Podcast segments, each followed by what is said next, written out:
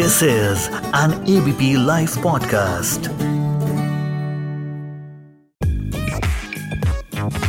सबसे बड़ा रुपया। नमस्कार, मैं हूँ गुंजन ग्रोवर और सबसे बड़ा रुपया में आज हम बात करेंगे म्यूचुअल फंड्स की। म्यूचुअल फंड्स क्या है? आपको इसमें क्यों इन्वेस्ट करना चाहिए? जब एफडी है पीपीएफ है तो म्यूचुअल फंड्स में आपको क्या फ़ायदा है? इतने सारे म्यूचुअल फंड्स में से कैसे सिलेक्ट करें कि आपके लिए बेस्ट कौन सा है? क्या म्यूचुअल फंड्स के थ्रू टैक्स बचाया जा सकता है? और क्या आप कैश यूज़ कर सकते हैं इसमें इन्वेस्ट करने के लिए? इसमें कितना खर्चा है और इंटरनेशनल फंड्स में कैसे इन्वेस्ट करें? इन सब पर हम बात करेंगे कि क्यों है म्यूचुअल फंड आपके लिए सही? तो मेरे साथ स्टॉक मार्केट में इन्वेस्ट करने के लिए और पैसा बनाने के लिए तैयार हो जाइए।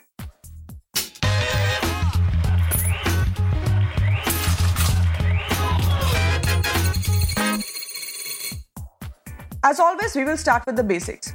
What are mutual funds? Mutual funds एक तरह का फंड या इन्वेस्टमेंट व्हीकल है, जिसमें इन्वेस्टर्स यानी कि आप लोग अपने पैसे पूल इन करके डालते हैं। और उस फंड का मैनेजर उस पूरे फंड मनी को किसी फाइनेंशियल इंस्ट्रूमेंट या एसेट जैसे कि स्टॉक बॉन्ड्स गोल्ड एक्सेट्रा में इन्वेस्ट करता है। इट्स लाइक like आपको कहीं घूमने जाना है। आपने डेस्टिनेशन डिसाइड कर ली है, अब वहाँ कैसे पहुँचना है और रास्ते में क्या करना है, आप इसकी टेंशन नहीं लेना चाहते। तो आप एक अच्छा सा ट्रैवल एजेंट ढूंढते हैं और उसको पैसे देते हैं कि मेरे लिए सब कुछ ऑर्गेनाइज कर दे और मुझे वहाँ पर पहुँच दे। ऐसे ही म्यूचुअल फंड डिसाइड करने के बाद उसकी सारी टेंशन आप उस फंड मैनेजर पर छोड़ देते हैं कि कहाँ इन्वेस्ट करना है, कैसे इन्वेस्ट करना है। आपको सिर्फ़ रिटर्न से मतलब है। अब इस फंड में प्रॉफिट होता है तो वो सब इन्वेस्टर्स में डिस्ट्रीब्यूट हो जाता है, उसी प्रोपोर्शन में जितनी उनकी इन्वेस्टमेंट होती है। अब ये प्रॉफिट होता कैसे है? पैसों पर इंटरेस्ट से, एसेट का प्राइस इंक्रीज होने से, कंपनी से डिविडेंड मिलने से एटसेट्रा एटसेट्रा लेकिन सबसे बड़ा question why invest in mutual funds मैं एफडी में इन्वेस्ट कर सकती हूँ पीपीएफ में कर सकती हूँ। ये सेफर ऑप्शंस भी हैं रिस्क भी कम है then why mutual funds well उनमें रिस्क कम है तो रिवॉर्ड भी कम है। आप इन्वेस्टमेंट क्यों करते हैं? पैसे बनाने के लिए? और इसके लिए किसी भी इन्वेस्टमेंट को इन्फ्लेशन यानी कि महँगाई को बीट करना ज़रूरी है। यानी जितनी महँगाई है, उससे ज़्यादा हमारे पैसे बढ़े। अगर महँगाई पाँच परसेंट है तो आपकी इन्वेस्टमेंट की रिटर्न पाँच परसेंट से ज़्यादा होनी चाहिए। तभी योर मनी विल ग्रो तो बैंक एफडी आपको ऑलमोस्ट इन्फ्लेशन जितनी रिटर्न देती है। यानी महँगाई पाँच परसेंट है तो बैंक आपको पाँच से छह परसेंट पर इंटरेस्ट ही देंगे। ऊपर से इंटरेस्ट पर टैक्स अलग लगेगा। तो सोचने वाली बात यह है is your money really growing in FD वहीं स्टॉक मार्केट ने इन्फ्लेशन को एक बड़े मार्जिन से बीट किया है। निफ्टी ने पिछले 15 साल में 12.83 परसेंट पर एनम रिटर्न दी है। Similarly mutual funds over long term inflation से कहीं ज़्यादा रिटर्न देते हैं।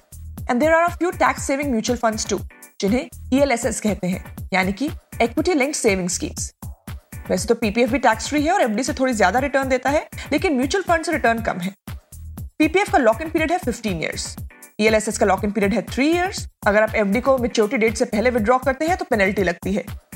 वही मोस्ट म्यूचुअल फंड्स को आप कभी भी लिक्विडेट कर सकते हैं। एफडी और पीपीएफ काफ़ी हद तक रिस्क फ्री है बट कई तरह के लो रिस्क म्यूचुअल फंड भी मार्केट में अवेलेबल हैं। म्यूचुअल फंड्स खास इसलिए भी है कि आप पाँच सौ रुपए जैसे छोटे अमाउंट से भी शुरू कर सकते हैं। और सबसे खास बात, आपको सारा अमाउंट एक साथ डालने की ज़रूरत भी नहीं। आप एस यानी कि सिस्टमैटिक इन्वेस्टमेंट प्लानिंग के ज़रिए भी किसी भी टाइम इंटरवल यानी कि daily weekly monthly quarterly semi annually या एनुअली भी इन्वेस्ट कर सकते हैं। एसआईपी के ज़रिए आपको मार्केट की राइट टाइमिंग की टेंशन लेने की भी ज़रूरत नहीं। अब अगर आपने डिसाइड कर लिया है कि आप लमसम अमाउंट डालना चाहते हैं या फिर एसआईपी के थ्रू तो अगला क्वेश्चन है कि म्यूचुअल फंड कैसे सिलेक्ट करें। इतने सारे म्यूचुअल फंड्स देखकर तो कोई भी चक्कर खा जाएगा। आप कौन सा म्यूचुअल फंड चूज़ करते हैं ये आपकी रिक्वायरमेंट पे डिपेंड करता है। आपका गोल क्या है? आप शॉर्ट टर्म इन्वेस्ट करना चाहते हैं या लॉन्ग टर्म आपका रिस्क एपेटाइट कितना है? आप ज़्यादा रिस्क लेना चाहते हैं या कम? म्यूचुअल फंड्स को अलग अलग तरह से कैटेगराइज किया जाता है। स्ट्रक्चर के हिसाब से एसेट्स के हिसाब से इन्वेस्टमेंट गोल्स के हिसाब से सेक्टर एक्सेट्रा तो इसे मैं थोड़ा सिंप्लीफाई करने की कोशिश करती हूँ और main type of mutual funds के बारे में बात करते हैं। एसेट क्लास के हिसाब से देखें तो सबसे ज़्यादा पॉपुलर है equity mutual funds debt mutual funds और हाइब्रिड या balanced mutual fund equity mutual funds को आप एक स्पोर्ट्स कार की तरह समझ सकते हैं। तेज भागती है बट एक्सीडेंट का चांस भी ज़्यादा है। यानी कि high risk high reward debt mutual funds को एक बस की तरह समझिए। धीरे चलती है, लेकिन एक्सीडेंट का चांस भी कम है। यानी कि लो रिस्क लो रिवॉर्ड और हाइब्रिड म्यूचुअल फंड्स को आप एक बेसिक एंट्री लेवल कार की तरह समझ सकते हैं। मॉडरेट स्पीड पर चलती है और एक्सीडेंट का चांस भी मॉडरेट है। यानी कि बैलेंस रिस्क और बैलेंस रिटर्न्स इक्विटी फंड्स जैसे कि आपको नाम से ही पता चलता है, इस फंड में मैक्सिमम इन्वेस्टमेंट इक्विटीज यानी कि स्टॉक्स में होती है। अगर आप स्टॉक मार्केट में इन्वेस्ट करना चाहते हैं बट उसके बारे में आपको ज़्यादा नॉलेज नहीं है, और मार्केट की मूवमेंट्स को आप ट्रैक नहीं कर सकते तो equity mutual funds is a great idea for you इस फंड्स का प्रॉफिट लॉस डिपेंड करता है कि इसके इन्वेस्टेड शेयर्स स्टॉक मार्केट में कैसा परफॉर्म कर रहे हैं। इसमें भी अलग अलग कैटेगरीज हैं, जैसे कि large cap mid cap small cap multi cap etcetera etcetera equity funds में खास है इंडेक्स फंड जो इंडेक्स रिटर्न्स को मिरर करता है। जैसे एनएससी के टॉप 50 शेयर से बना है निफ्टी अगर आप निफ्टी में इन्वेस्ट करना चाहते हैं तो टॉप 50 कंपनीज़ के शेयर्स में इन्वेस्ट करने के लिए तो बहुत पैसे लगेंगे। तो इसके लिए है निफ्टी बीस फंड आप इसमें छोटे से अमाउंट से भी शुरुआत कर सकते हैं। ये एक तरह से निफ्टी का म्यूचुअल फंड है और आपको ऑलमोस्ट सेम रिटर्न देता है जैसे कि Nifty Like I told you before, Nifty has given a return of 12.83% per annum over the last 15 years. इसके लिए आपको किसी फंड मैनेजर की भी ज़रूरत नहीं। तो इसकी expense ratio is one of the lowest आप इसे सीधे अपने अकाउंट में बाय कर सकते हैं। Debt mutual funds debt funds mainly fixed income securities जैसे कि government bond securities treasury bills में इन्वेस्ट करते हैं। इन सब की खास बात यह है कि एक फिक्स्ड इंटरेस्ट रेट और मेच्योरिटी डेट के साथ होते हैं। तो इसमें रिस्क कम है, लेकिन इक्विटी म्यूचुअल फंड्स के कंपैरिजन में रिटर्न रेट भी कम होता है। हालाँकि कुछ डेट फंड्स ने रिसेंटली काफ़ी अच्छी परफॉर्मेंस दी है। डेट फंड्स भी कई तरह के होते हैं। Fix maturity plan gilt funds liquid funds short term plan etcetera etcetera hybrid funds या बैलेंस्ड फंड्स जैसे कि आप नाम से ही समझ सकते हैं कि इक्विटी और डेट फंड्स की हाइब्रिड है, यानी कि फंड मैनेजर कुछ प्रोपोर्शन बॉन्ड्स में इन्वेस्ट करता है और कुछ स्टॉक्स में।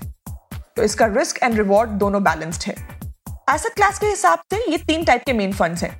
आप स्ट्रक्चर के हिसाब से भी इनसे ऑर्गेनाइज कर सकते हैं। ओपन एंडेड या क्लोज एंडेड ओपन एंडेड जिसमें आप कभी भी इन्वेस्ट कर सकते हैं और कभी भी निकाल सकते हैं। और क्लोज एंडेड यानी जिनमें आप सिर्फ़ लॉन्च के टाइम पे इन्वेस्ट कर सकते हैं, जिसे कहते हैं न्यू फंड ऑफ़र और यूजुअली इसकी मेच्योरिटी डेट होती है। आप अपने गोल और रिस्क को देखते हुए अपने फंड मैनेजर से बात कीजिए। उस फंड की हिस्टोरिकल रिटर्न्स देखिए। हालाँकि ज़रूरी नहीं वो आगे भी सेम रिटर्न दे, लेकिन फिर भी हिस्टोरिकल रिटर्न देखना अच्छी बात है। आजकल कई तरह की म्यूचुअल फंड एप्स अवेलेबल है जिस पर आपको सारी इन्फॉर्मेशन मिल जाएगी और आप उनके ज़रिए इन्वेस्ट भी कर सकते हैं। जैसे कि my CAMS mutual fund app Zerodha Coin ET Money mutual fund app Groww mutual fund app कोई भी ऐप डाउनलोड करने से पहले उसकी रेटिंग ज़रूर चेक कर लें। इसके अलावा आप इंटरनेशनल फंड्स में भी इन्वेस्ट कर सकते हैं। International fund is a type of mutual fund which invest in company located anywhere in the world mutual funds लेते समय उसकी कॉस्ट ज़रूर देखें। थोड़े से भी कॉस्ट डिफरेंस से काफ़ी फ़र्क पड़ जाता है। दो टाइप की कॉस्ट होती है एक्सपेंस रेशियो यानी कि आपका फंड मेंटेन करने की कॉस्ट उसमें बाय सेल करने की ब्रोकरेज की कॉस्ट एक्सेट्रा एक्सेट्रा दूसरी है एग्जिट लोड जब इन्वेस्टर्स अपना म्यूचुअल फंड एक पर्टिकुलर टाइम से पहले एग्जिट करते हैं यूजली ये पीरियड वन ईयर का होता है, तब ये कॉस्ट लगती है। और उसके बाद एग्जिट लोड नहीं लगता। इसके अलावा आप कुछ म्यूचुअल फंड हाउसेस में हर साल 50,000 की कैश इन्वेस्टमेंट भी कर सकते हैं। However any repayment is made only through a bank channel on that note here's me Gunjan signing off keep calm and invest on सबसे बड़ा रुपया।